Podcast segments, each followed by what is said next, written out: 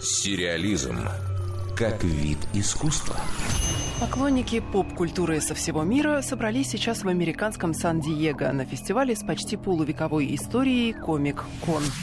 Ключевые мероприятия этого форума посвящены кинокомиксам, научно-фантастическим фильмам и, конечно, сериалам.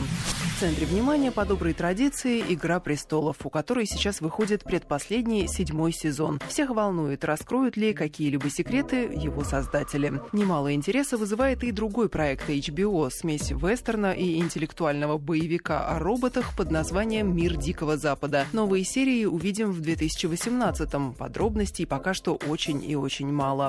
Netflix обещает показать свежие материалы одного из главных хитов прошлого года – ретро-сериала о жутких происшествиях в маленьком городке «Очень странные дела». Продолжение выйдет в конце октября.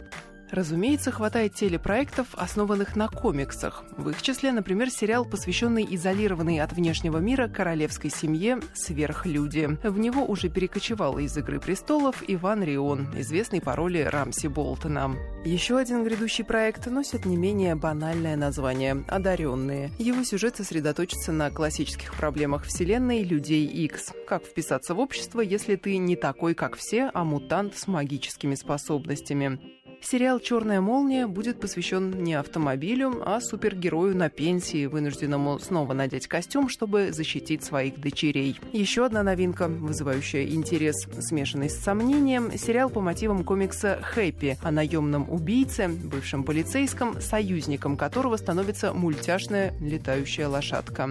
Также на Комик-Коне нашлось место «Ходячим мертвецам», «Твин Пиксу», «Легиону», «Холистическому агентству Дирка Джентли», новому сериалу по мотивам киновселенной Star Trek и анимационным лентам, в их числе перезапущенные «Утиные истории».